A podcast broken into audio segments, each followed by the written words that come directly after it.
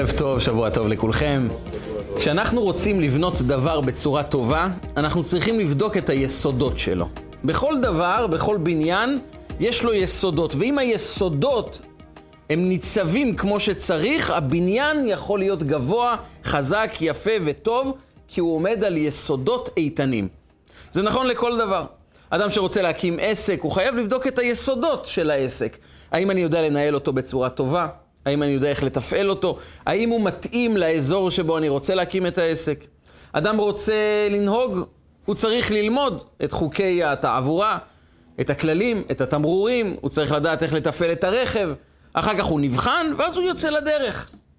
בכל דבר אנחנו חייבים ללמוד את היסודות כדי לנהל את אותו פרויקט בצורה טובה. זה נכון לגבי כל דבר, ובמיוחד לגבי מה שנקרא חיי נישואין ובכלל חיי חברה, חיים יחד, באחווה. עם כל דבר אנחנו מבינים שחייבים ללמוד לעומק מיסוד הדברים כדי שנוכל לנהל את זה בצורה טובה, דווקא עולם הנישואין משום מה לא מקבל את הכבוד הראוי לו, ואנשים מתחתנים בקושי עם לימוד של יסודות מהם נישואים מוצלחים. אנחנו נראה לאורך השנים, נפגוש אנשים שהתחתנו בהרגשה כל כך נפלאה, כל כך מרוממת, הייתה כל כך אהבה, התלהבות, שמחה. ואחרי כמה שנים זה נעלם לאיזשהו מקום, ואנחנו שואלים את עצמנו, לאן נעלמה האהבה הזו? מה לא היה טוב בבסיס? הרי זה היה נראה כל כך מבטיח, כל כך טוב, כל כך יפה. הם היו נראים הזוג המאושר ביותר, אתה אומר, הזוג הזה יחיה לנצח, אם רק אלוקים ייתן להם באהבה ואחווה. וזה נעלם, והשאלה היא למה. והדבר היותר גרוע, זה מה שנקרא הספק.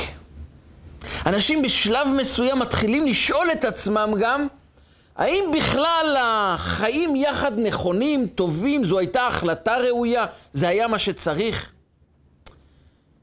אולי קיבלתי החלטה שגויה, אולי זה לא היה נכון. והמקום הזה של הספק זה המקום, אחד המקומות ההרסניים ביותר שיש לנו בחיים. כי בגלל הספק אני אומר, אולי זה כן טוב, אז אני נשאר באותו מקום, אבל להשקיע, אני לא ממש משקיע, כי אולי זה לא נכון. ואדם לא אוהב להשקיע בעסק ש-50% ייכשל. לאדם אין אנרגיה להשקיע בחיי הנישואין כאשר הוא בכלל לא יודע אם זה נכון להישאר נשוי. אולי בכלל זו החלטה לא נכונה? והספק הזה מכרסם, ואדם שואל את עצמו, אז מה הם היסודות האמיתיים לזוגיות, לאחווה, לחיים יחד, לחיי חברות של אמת, מבלי ספקות? איך מגיעים לזה? אתם יודעים, אדם לפעמים נמצא כל כך בספקות, אומרים, מישהו אמר לי פעם, שלהתחתן זה כמו ללכת למסעדה. אתה מזמין את המנה שאתה כל כך רוצה, וכשאתה מקבל את המנה, אתה רואה אותה ואומר, חבל לא הזמנתי משהו אחר. לפעמים אדם אומר לעצמו, חשבתי וחלמתי והיו לי הרבה תקוות, ומה שאני רואה בשטח זה בכלל לא מה שחלמתי. והאמת היא שבין החלומות לבין המציאות יש תמיד הבדל. ואדם אומר לעצמו, אז אולי טעיתי. מהו המודל חיים לבנות זוגיות שמצד אחד בנויה על יסודות טובים, מצד השני יש בה המון המון ודאות? ביחד עם זה יש המון ודאות, המון שמחה, וזה לא שולל את העובדה שיש לנו המון אתגרים, שיש לנו, לנו המון מכשולים שאנחנו צריכים לעבור יחד, כי חיי נישואין, חיים יחד, זה חיים שמורכבים מהמון אתגרים, המון משברים, שוני, הבדלים, ונצטרך לגשר עליהם. אבל מתוך ודאות ומתוך יסוד חזק. והשאלה היא, איך בונים את אותה ודאות, את היסוד האמיתי לחיי הנישואין. אנחנו מדברים על זה דווקא הפעם, כיוון שהשבת הקרובה אנחנו נציין את חמישה עשר באב, מה שקוראים בציבור ט"ו באב, שאלו היו ימים מיוחדים שחכמינו מכנים אותם בביטויים מפליגים, ביטויים מאוד מיוחדים, ביטויים אפילו uh, קיצוניים במידה מסוימת, ליום הזה של חמישה עשר באב, ט"ו באב, משהו שלא היינו מצפים לו. חכמינו אומרים, לא היו ימים טובים לישראל כחמישה עשר באב וכיום הכיפורים. אם נשאל כל אדם, איזה חג אתה הכי אוהב?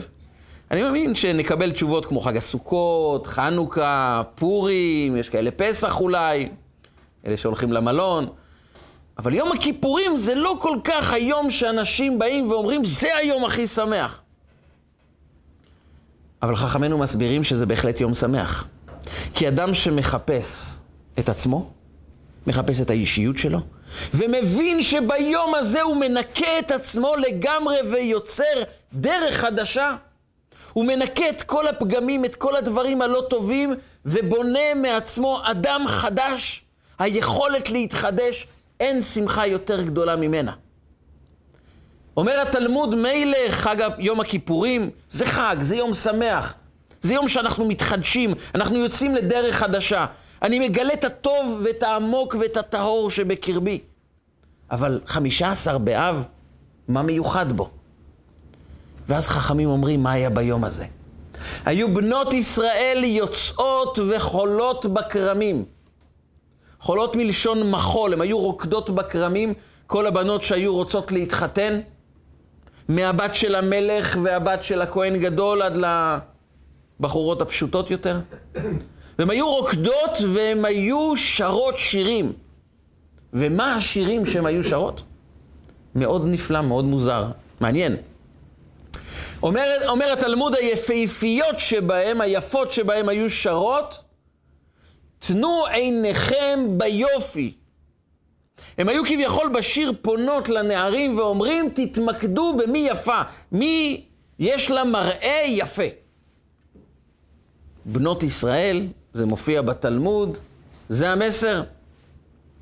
מיוחסות זה היו כאלה שהם היו בנות ממשפחות, ממעמד מאוד מאוד גבוה, הן לא היו מצטיינות ביופי, הן היו שרות שיר אחר.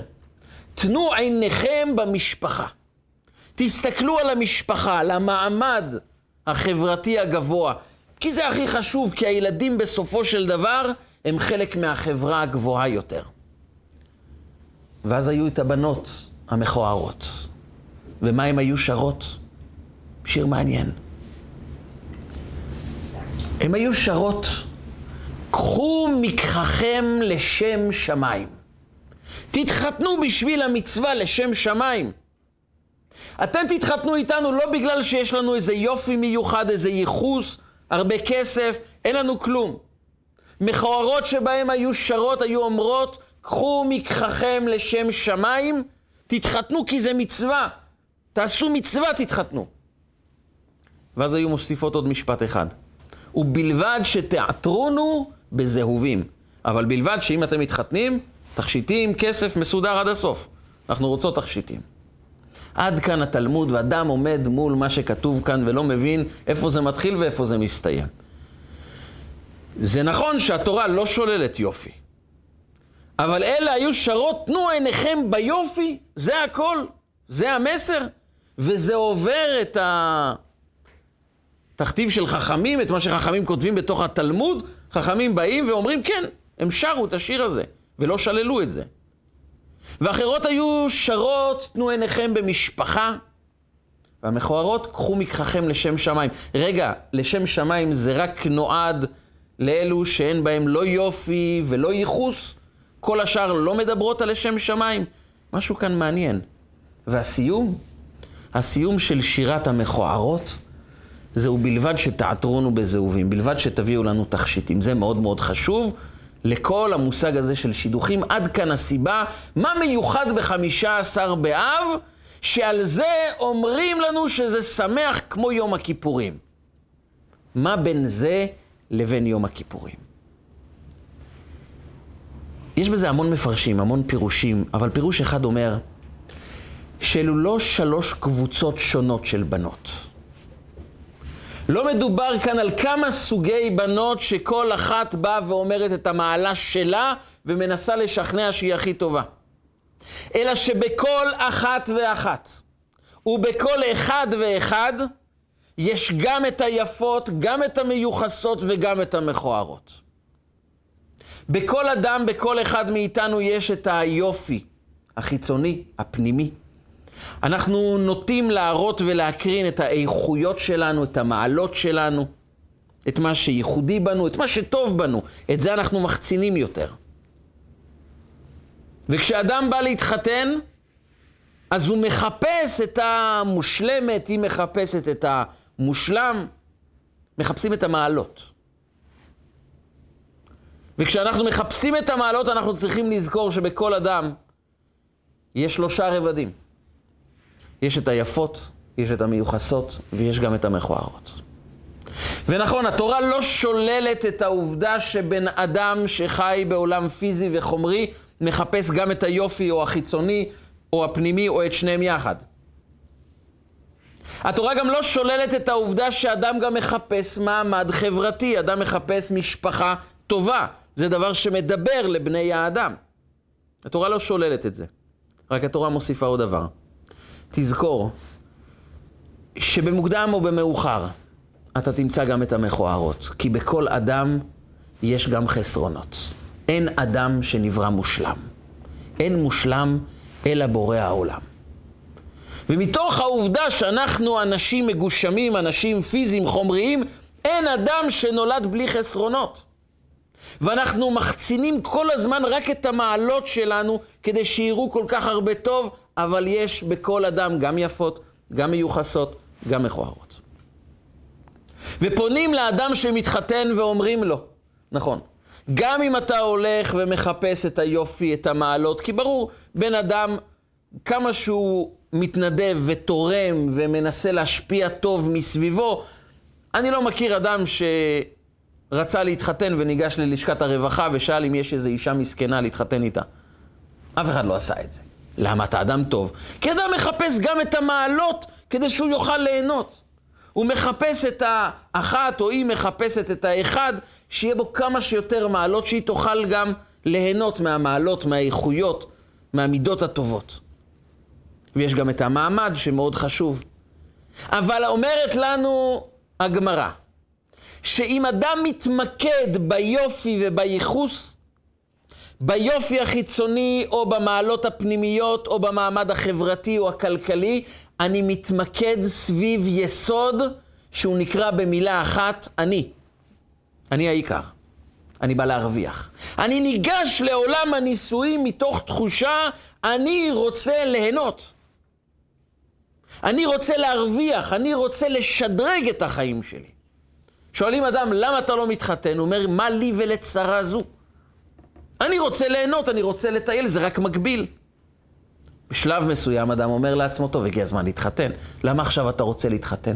אני רוצה להתמסד, אני רוצה יציבות, אני רוצה משפחה, אני רוצה כבר להרגיש קרקע מוצקה, בית, אהבה, אחווה, משהו פנימי יותר. אדם כל הזמן מחפש את עצמו. וכאשר אדם נכנס לעולם הנישואים ומחפש רק את היופי, או רק את הייחוס, או את שניהם יחד, ומתעלם מהמכוערות, הוא בעצם קובע לעצמו כלל, עולם הנישואין מושתת על הרגשות שלי. ואז בהתחלה זה נפלא. זה יוצא מגדר הרגיל. זה הרגשה של כל כך הרבה טוב אני מקבל. איזו התלהבות, איזו שמחה. כמה היא טובה, כמה היא יפה, כמה היא מיוחדת, כמה מעלות יש בה, כמה אני מרוויח. אז הוא מרגיש שהוא מאבד את הראש, והיא מאבדת את הראש כל כך כל כך טוב. אבל באותם רגעים הם קבעו שכל עוד שאני מרוויח, אני נמצא במקום הזה. ברגע שאני לא ארוויח, אין שום סיבה להמשיך רגע אחד בעולם הזה. ואז אחרי שנים מתבצע התהליך הטבעי שכל אדם עובר. הוא מתרגל לטוב ומתמקד בחיסרון. כי אדם מתרגל למה שטוב בחיים. הוא רואה את זה כמובן מאליו. אף בן אדם לא תראו אותו הולך ברחוב וכולו שמח וזורח ותופס אתכם ואומר, תקשיב, אני נושם. אני חי, אני נושם. אם אדם כזה יפנה אלינו, ברור לנו שהוא היה מאושפז בתקופה האחרונה. כי איזה בן אדם שמח מהעובדה שהוא נושם, למרות שזו המתנה הכי גדולה שאנחנו יכולים לקבל כל רגע. אבל אף אדם לא שמח. כי התרגלנו. ואז כשאדם מתרגל למעלות ולחסרונות, לחסרונות האדם לעולם לא מתרגל. למה שלא טוב, האדם לעולם לא מוכן להסתגל. אז לאט לאט הוא יראה שאותה אהבה שהייתה מבוססת על האני, על מה אני מרוויח, הולכת ויורדת, ולאט לאט החסרונות הולכים וצפים, ואז אדם שואל את עצמו את השאלה, מה אני עושה פה בכלל? מה הרווח שלי? וכאן בא התלמוד ואומר, קחו מקחכם לשם שמיים. כשאדם רוצה לבנות יסוד אמיתי לחיי נישואין, חיים יחד, הוא צריך לשאול את עצמו לא רק מה אני מרוויח, נכון, אנחנו בני אדם שגם צריכים את הרווח, גם את היופי וגם את המיוחסות, אבל יסוד אמיתי נבנה כאשר אדם אומר לעצמו מה הערך שיש כאן בחיי הנישואין. וערך זה לא מה אני מקבל, אלא מה אני נותן. כשיש לי חפץ בבית בעל ערך, אני מקבל תחושה טובה מזה שאני דואג לחפץ בעל ערך. כנסו למוזיאון, שיש שם חפצים בעלי ערך. אף אחד לא נוגע בהם, אף אחד לא משתמש בהם. רק מוציאים כספים כדי להגן עליהם, לשמור עליהם, לשים אותם מאחורי מסך זכוכית, ואנחנו משרתים אותם, וזו ההנאה שלנו, לשרת אותם. כי חיים של ערך זה לא חיים של מה אני מקבל, אלא מה אני נותן. והנתינה היא יוצרת בתוכי את התרוממות הרוח, את השמחה, את השלווה הפנימית. יש לי דבר בעל ערך כאן. וכאן בא התלמוד ואומר לנו, תבדוק מהו מקחך לשם שמיים. מה הדבר שאתה עושה לשם ערך אמיתי בחיי הנישואין? במילים אחרות, מה באת לתת, לא לקבל? והנתינה, המקחך לשם שמיים, זה ברובד של המכוערות. כל אדם נכנס לעולם הנישואים והוא מביא את האיכויות שלו, את המעלות שלו, את המידות הטובות, אבל הוא מכניס גם את הכביסה המלוכלכת. גם זה נכנס, הכל נכנס. ואז אדם אומר לעצמו, מה לי ולכביסה המלוכלכת הזאת? למה זה מופיע בחיים שלי? למה התחתנתי? ואז באות המכוערות ואומרות, קחו מקחכם לשם שמיים. המעלות שקיבלת זו המתנה מלמעלה, היופי, הייחוס. המכוערות זה מה שאתה באת לעשות בחיי הנישואין. באת להעניק, באת לתת. זה הערך האמיתי. הגעתי כדי להעניק לאדם אחר את המקום שבו יקבלו אותו כמו שהוא. עם החריגות, עם המידות הלא טובות. כי כל אדם יש בו גם את החלק היפה וגם את החלק המכוער. והחלק המכוער, זה התפקיד בנישואין. זה הערך, זה הלשם שמיים. החוזה מלובלין, אחד מגדולי אדמו"רי החסידות, יצא להתפלל פעם ביער. הוא התפלל והוא ראה חוטב עצים שבונה בקתה קטנה. והוא ראה שכל עץ שהוא חוטב, ישר הוא שם בצד, הוא חטב כמה עצים ובמקום לשייף את העצים, להחליק אותם כדי שיהיו ראויים לבניין, הוא שם לב שהוא משאיר אותם כך. הוא לא משייף שום דבר, הוא לא מוריד שום בליטה מהעץ. וכדי לחבר את העצים, מה שהוא עשה, זה מול כל בליטה, הוא יצר חור בעץ השני, וכך הם התחברו ונדבקו יחד. כל בליטה נכנסה בתוך שקע והתחברה. הוא יצא החוצה ואמר לתלמידיו, למדתי מהי אהבת ישראל. אנחנו כל הזמן מנסים להחליק, לשייף, להנדס את האנשים סביבנו כדי שיתאימו לנו. אבל אהבה? אהבה זה ליצור בתוכך חלל ריק שבו הוא יוכל להיכנס עם הפגמים שלו. לקבל אותו. לקבל אותו זה לומר לו איך שאתה, יש לך מקום בבית הזה. אני מקבל אותך, אני מוכן להכיל אותך. אני לא בא לשנות אותך, אני בא לקבל אותך ולהעניק לך את המקום שבו אוהבים אותך איך שאתה. מה, ולהשאיר אותו עם כל הפגמים, עם כל החסרונות? איזה מין אהבה זו? אז השאלה אם אני רוצה להוריד את החסרונות שלו בגלל שלי זה לא מתאים, או כי אני באמת דואג לו. והרבה פעמים אנחנו מהנדסים את הסביבה כי לנו יש איזה מודל חיים שאנחנו לא יוצאים מתוכו, לנו יש איזה מסגרת שכולם חייבים להיכנס במדויק לתוכו, ושום דבר אחר אנחנו לא מקבלים. וכשאנחנו לא מקבלים את השני, לא נוצרת האהבה. ואז באות המכוערות ואומרות, קחו מקחכם לשם שמיים, קודם כל תקבלו אותנו. לקבל את השני זה לקבל אותו, עם היופי, עם הייחוס ועם החסרונות.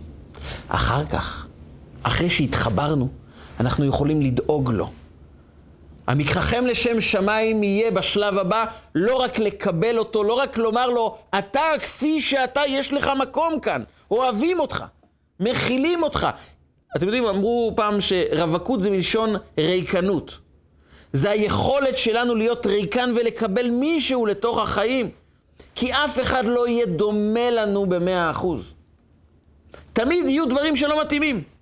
אז אני בונה בתוכי חלל ריק שאני יכול לקבל גם דברים שלא בדיוק מסתדרים, כמו שאני הייתי רוצה.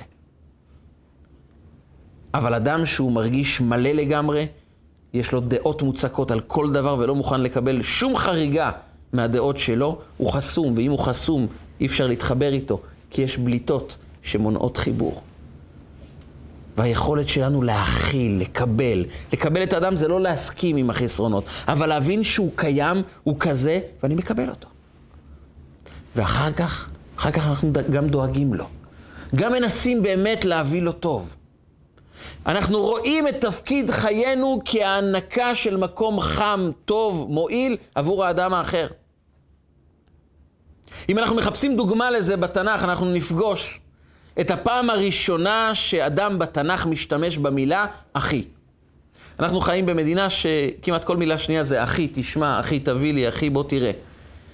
הפעם הראשונה שמופיעה בתנ"ך אחי זה דווקא היה באירוע לא כל כך נעים.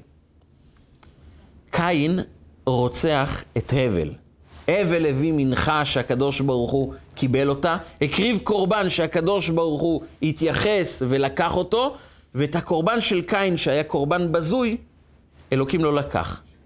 וקין במקום לשפר את עצמו, הלך והרג את אח שלו. ואלוקים מגיע לקין ואומר לו, היי אבל אחיך, איפה אח שלך? ואז הוא אומר את המשפט הכל כך מפורסם, השומר אחי אנוכי? מה לי ולאחי? אחי עושה את החיים שלו, אני עושה את החיים שלי. מה הקשר בינו לביני? אם אני לא אדאג לעצמי, מי ידאג לי? השומר אחי אנוכי מקפל בתוכו את האגו הגדול של החיים בעולם, אני דואג לעצמי, אחרים שהם ידאגו לעצמם. אין לי אחריות על אחי. שנים מאוחר יותר, יש עוד אחים, האחים ויוסף. האחים שונאים את יוסף. הם מחליטים לחסל אותו. מחליטים לגמור אחת ולתמיד את הסיפור שקוראים לו יוסף, האח המעצבן שאבא אוהב אותו יותר מכולם ונותן לו מתנות יותר מכולם. ואבא אומר ליוסף, לך תראה את שלום אחיך ואת שלום הצאן. ויוסף יודע שהוא יבדוק את שלומם, אבל הם לא מחפשים את שלומו. הוא יסיים את הביקור הזה בצורה לא נעימה, אבל הוא הולך. הוא הולך כי הוא רוצה לדאוג לאחיו. הוא הולך בדרך ומישהו פוגש אותו, ואומר לו, מה אתה מחפש? והוא אומר לו, את אחיי אנוכי מבקש. הוא השתמש באותן אותיות, א', ח', י', לא אחי, את אחיי אנוכי מבקש. הוא אומר לו, הם מלכו דותיינה, מלשון נכלי דתות, הם מחפשים להזיק לך, להציק לך, להפריע לך. מה אתה מחפש את שלומם? הם רוצים לעשות לך רע. אומר יוסף, לי יש תפקיד.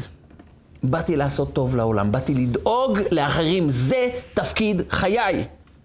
לזה אני הגעתי לעולם. נכון, אני דואג גם לעצמי. אני קיבלתי את הכתונת פסים שאבא שלי נתן לי, אבל יש לי תפקיד, יש לי ערך לחיים האלה. החיים זה לא מה באתי לקבל, מה באתי לתת, ואני מחפש לעשות טוב לאחיי. הוא התיקון של קין.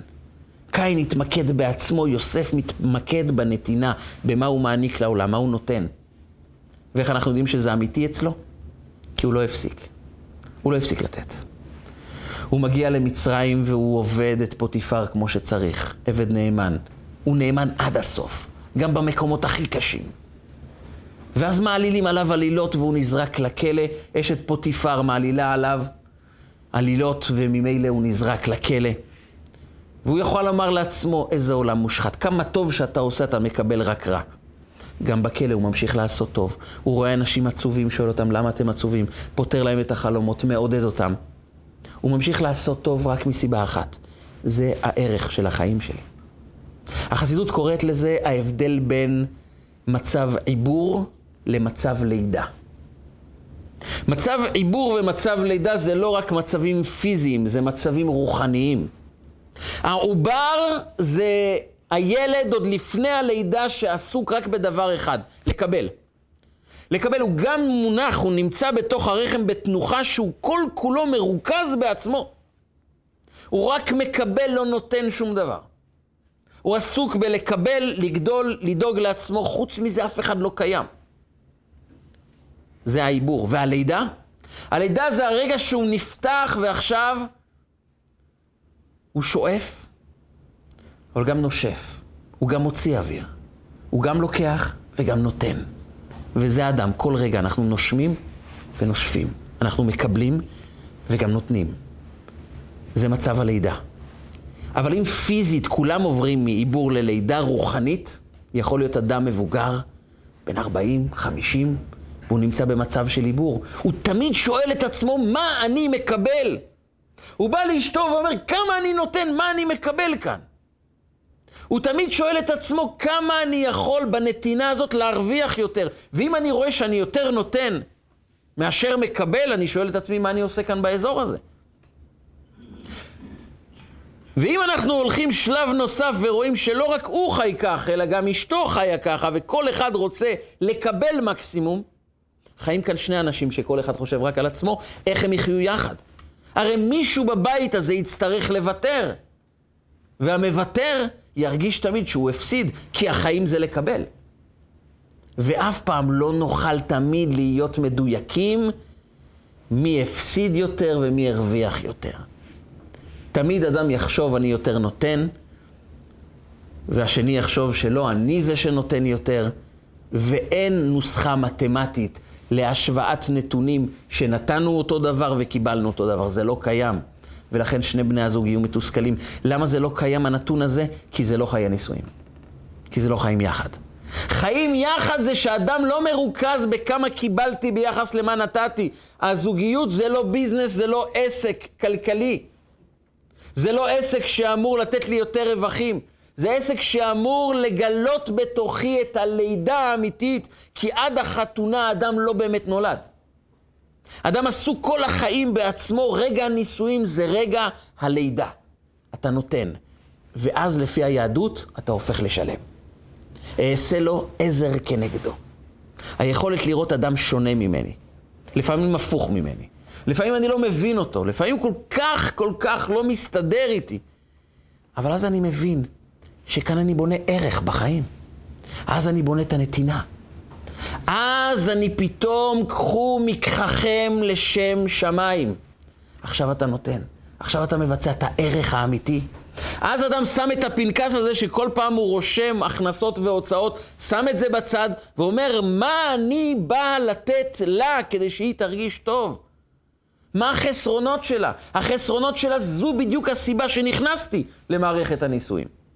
כי אם היא הייתה מושלמת, היא לא הייתה צריכה אותך.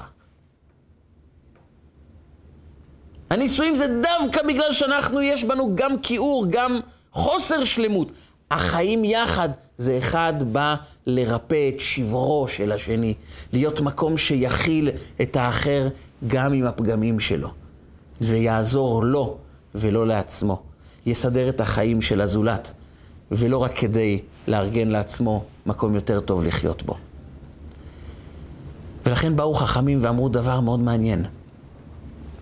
הם באו ואמרו על סוגי אנשים שונים שאומרים את המשפטים הבאים. אדם שבא ואומר, מה ששלי, שלי, ומה ששלך, שלי, זה אדם שנכנה אותו בשם רשע. מה ששלו, שלו, מה של אחרים גם שלו, כל העולם שלו, רשע. אדם שאומר מה ששלך, שלך, ומה ששלי, גם שלך, זה אדם צדיק. הוא לא רוצה כלום מאף אחד, להפך, הוא נותן משלו לאחרים, זה צדיק.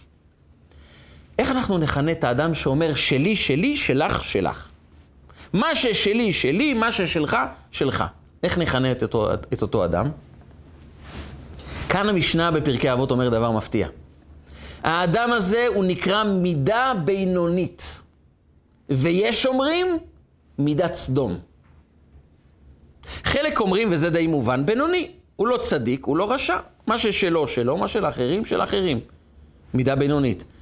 אבל יש אומרים זו מידת סדום. סדום ועמורה נולדה מתובנה כזו של חיים. שאדם בעצם אומר, מה ששלי, שלי, שאף אחד לא ייגע, מה ששלך להתראות. זה אדם שנמצא בתודעה של קין, השומר אחי אנוכי, אין לי שום עסק עם לתת ולתרום ולהעניק, אני שומר על שלי. ואדם ששומר על שלו, הוא ממוקד בדבר אחד, מה אני מרוויח? שלי זה שלי, ואני רוצה ליהנות. אין לי שום עניין בלתת. וכשאדם לא עסוק בלתת, הוא עסוק בלקבל. וכשהוא עסוק בלקבל, גם כל העולם לא מספיק עבורו. כי הוא רק רוצה עוד ועוד ועוד. הגמרא קוראת לזה, יש לו מנה רוצה 200, יש לו 200 רוצה 400. לא תראו אדם שיש לו מיליון שקל ומספיק לו, הוא רוצה עוד. למרות שהוא יאמר לעצמו, אם הוא מרוויח 5,000 שקל בחודש, מיליון שקל לא מבקש שום דבר. אבל אין אדם שיש לו מיליון ולא רוצה יותר. זה טבע אדם. הוא רוצה יותר ויותר ויותר. וסדום ועמורה נולדו כיוון שהם כל כך רצו את המקום שלהם, הם פיתחו מערכת משפט שמונעת מעניים לבוא, להיכנס, לישון במקום, גם אם לא נפסיד שום דבר, אבל הוא לא ייהנה על חשבוני, הכל שלי.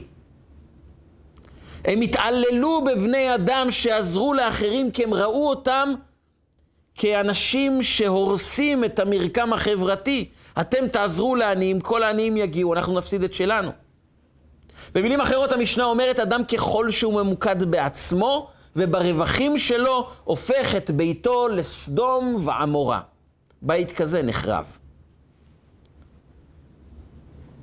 ולכן באה התורה ואומרת לנו, נכון, אדם רוצה גם את הרווח, את היפות, את המיוחסות, אבל קחו מקחכם לשם שמיים, ובלבד שתעטרונו בזהובים. כשאתם תשקיעו בנו, כשאתם תקבלו אותנו, כשאתם תגידו איך שאתם, אנחנו כאן ואנחנו רוצים להעניק לכם כמה שיותר טוב. תעטרונו בזהובים זה לא רק בצד הכלכלי, הפיזי, החומרי של כסף, אלא במחמאות, במילים טובות, בראייה של הטוב. פתאום אתם תראו שהמכוערות לא כאלו מכוערות. הן הופכות ליפות. כי מישהו איתר אותם בזהובים. מישהו הבין שהחסרונות לא נובעות מפגם באישיות, אלא מצורת חיים, ממקום ששיבש אותם, פגע בהם, הם חוו חוויות לא נעימות, משהו לא הסתדר. יש לכל אדם מצוקות שהולידו בתוכו פגמים מסוימים. אבל האדם שמעטר את השני בזהובים, שאומר לו כמה הוא טוב, כמה מקבלים אותו איכשהו, וכמה רוצים לעזור לו ולתת לו, פתאום המכוערות הופכות ליפות. ובלבד שתעטרונו בזהובים. כי אם תקבלו אותנו כפי שאנחנו, ותעצימו את הדברים הטובים שקיימים בתוכנו, תעטרונו בזהובים, תהפכו אותנו לעטרה, לכתר, תמליכו אותנו, תהפכו אותנו למלכים. זה בעצם מה שכל אדם זועק לחברה. תגלו את המלך שבתוכי, תגלו את המלכה שבתוכי, תגלו את המיוחד שבי, תעטרונו בזהובים ותראו כמה האדם הזה הוא טוב. כמה ילדים רואים אותם בבית הספר מופרעים, אומרים מה יצא ממנו, עבריין כנראה. אבל מספיק אדם אחד שהאמין בו והוא גדל ולמד וצמח והתפתח, ורואים אותו אחרי 40 שנה ואומרים לא האמנו שתצא ככה. אבל האמת היא שבכל אדם שנראה בחיצוניות מכוער, אם רק יהיה אחד שמוכן לעטר אותו בזהובים, הוא יגדל ויצמח להיות מהיפים. וזה בעצם, קחו מקחכם לשם שמיים. תודעת הנישואים זה תודעה של נתינה. מה באתי לתת? מה באתי להעניק? אז אני יוצר בתוך הבית שלי יסוד של בית שיכול להחזיק, כי אני מתייחס לא רק לרווחים, אני מתייחס בעיקר לנתינה, ומכאן אני בונה חיי ערך. וכאן אדם מתמלא בשמחה. שמחה של ההענקה, שמחה של העצמה. אבל כאן יש משהו נוסף שחשוב לזכור. יש עוד דבר שחכמים באו וסיפרו לנו על חמישה עשר באב. כלו מתי מדבר למות בו. אנחנו יודעים שבני ישראל, אחרי שהם חטאו בחטא המרגלים, הם לא רצו להיכנס לארץ ישראל. הקדוש ברוך הוא הודיע שכל אותו הדור, יותר נכון כל הגברים חוץ מהנשים, הנשים רצו להיכנס לארץ ישראל, הגברים לא. 600 אלף מתוך אותו הדור, אותו הדור המדבר. ימותו במדבר ולא יזכו להיכנס לארץ, רק הבנים שלהם.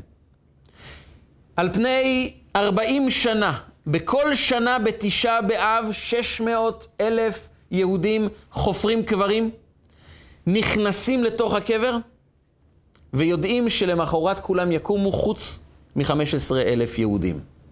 על פני 40 שנה, כל ה-600 אלף ימותו. שנה אחרי שנה, כולם נכנסים, למחרת קמים חוץ מ-15 אלף. אז הגיעה שנת ה-40. בשנת ה-40 נשארו רק 15 אלף, שהם ידעו שעכשיו הם הולכים והם לא קמים, כי זהו, זה הסוף. 15 אלף האחרונים נפרדו מכולם. כל הפרידות במשך 39 שנים זה לא היו פרידות לגמרי, כי כל אחד קיווה, אולי אני מאלה שקמים בפעם הבאה. אולי אני רק שנה הבאה או עוד כמה שנים צריך ללכת. אבל השנה הזאת, פרידה מוחלטת. הם נכנסו לקברים, ולמחרת כולם קמו. אמרו לעצמם איך זה יכול להיות. כנראה טעינו בחשבון לוח השנה. נכנסו לילה למחרת. קמו עוד פעם בבוקר. וכך זה נמשך עד חמישה עשר באב.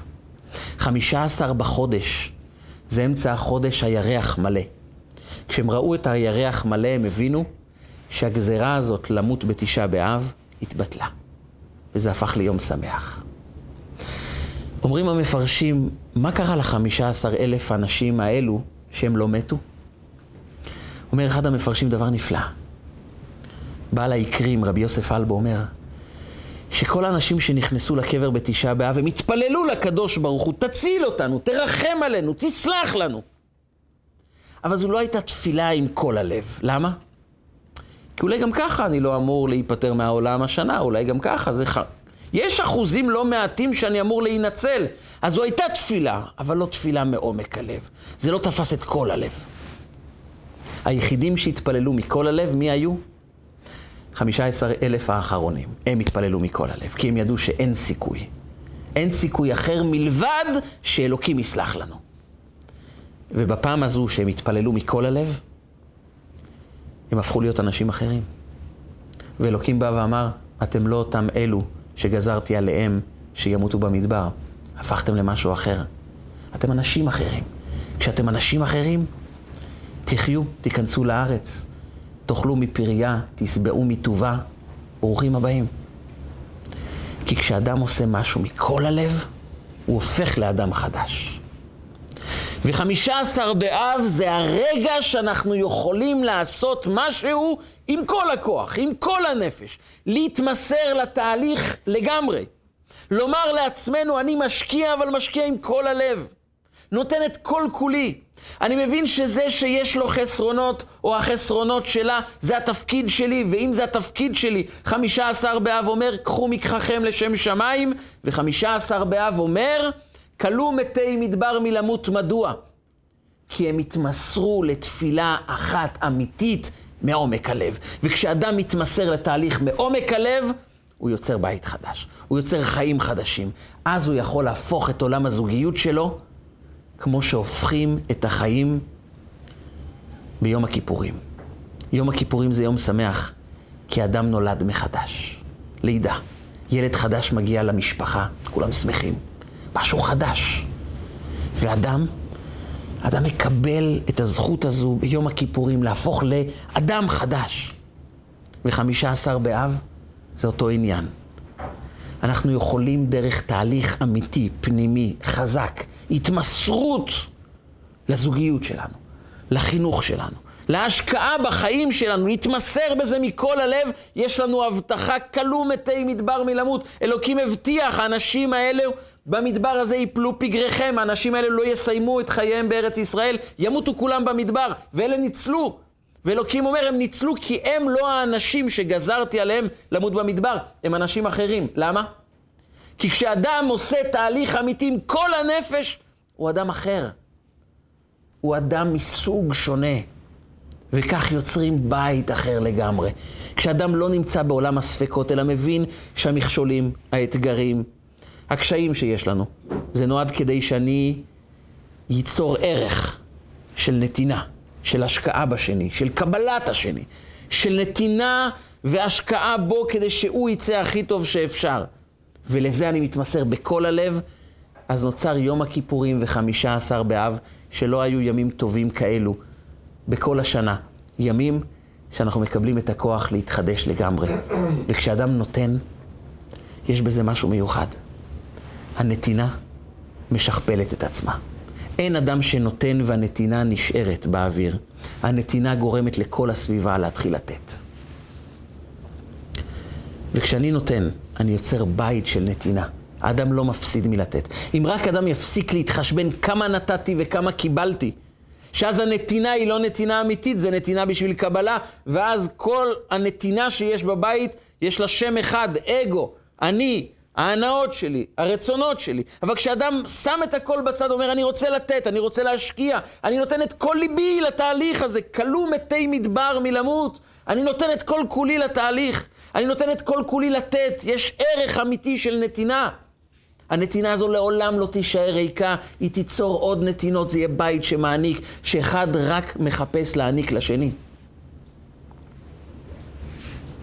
היה ברוסיה, אבא ובן שהיו עניים מאוד.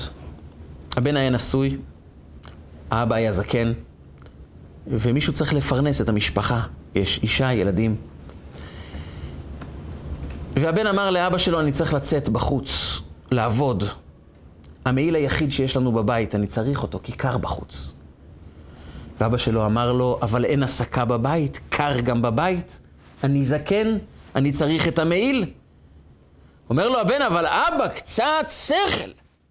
אני יוצא בחוץ לעבוד בשלג, אני חייב את המעיל, אני מפרנס אותך ואת כל המשפחה. ואבא אומר לו, אבל קצת רחמים על אבא שגידל אותך, אתה רוצה שאני אקפא מקור? מה עושים? הולכים לרב. הלכו לרב, אמרו לו, כל אחד בא ואמר, האבא אמר, אני זקן ואני עייף ואני, וקר לי ואני יכול למות עם קור כזה. והבן אומר, אבל אני עובד, אני צריך את המעיל. הכרעת הרב. היה מאוד מאוד קשה לרב, אבל הוא הבין שהבן לא יוכל לעבוד בכלל ללא מעיל, והמשפחה תמות מרעב, הוא אמר שהבן ייקח את המעיל. הבן שמח, סוף סוף, מבינים שהוא צודק, כמה זה כיף. מתווכחים, ואני יצאתי צודק, כמה זה טוב. למחרת הוא לוקח את המעיל, יוצא החוצה ופתאום תופס את עצמו ואומר, את מי ניצחתי? יצאתי צודק מול מי? מול אבא שלי? הוא מסתכל על האבא שיושב ככה צנום, מושפל, רועד מקור. הוא אומר, את מי ניצחתי? אותו ניצחתי? אלה חיים אלה? הוא בבת אחת הסיר את המעיל, בא לאבא, אבא, תתחמם, קח את המעיל, אני אסתדר. אבא מסתכל עליו ואומר, מה קרה? אומר, אבא, אני רוצה שיהיה לך חם, אני רוצה שיהיה לך טוב. את מי אני מנצח? את אבא שלי, אני רוצה שיהיה לך טוב, קח את המעיל. אבא מסתכל עליו, ורואה כמה הבן אמיתי, ואומר, בני, אני לא אוכל להרגיש טוב עם המעיל, קח אתה את המעיל. אני רוצה שיהיה לך חם. זה יחמם אותי לדעת שיש לך את המעיל. הבן אומר, לא, תיקח אתה את המעיל, והוא אומר, לא, תיקח אתה את המעיל. עוד פעם רבו, עוד פעם הולכים לרב. הרב רואה אותם, אומר להם, אבל כבר סיפר, סגרנו את הסיפור, הבן צריך לקבל את המעיל. הוא אומר, לא, הוויכוח הוא שונה. אני רוצה לתת לאבא שלי את המעיל, ואבא אומר, אני רוצה לתת לבן שלי את המעיל. מה הרב מכריע? הרב נכנס לתוך החדר ויצא עם תשובה. התשובה הייתה בדמות מעיל. הוא אמר להם, נזכרתי שהיה לי במחסן מעיל ישן מפרווה. קחו, עכשיו יש לכם שתי מעילים, תתחממו שתיכם. הם כל כך שמחו. רק האבא לפני היציאה שאל את הרב, כבוד הרב, כשבאנו אליך אתמול, לא היה לך מעיל?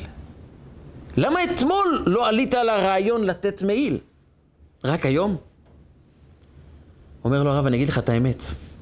כשכל אחד עסוק רק בעצמו, זה השפיע גם עליי, הייתי עסוק בעצמי, אפילו לא חשבתי שאני אתן משהו מעצמי.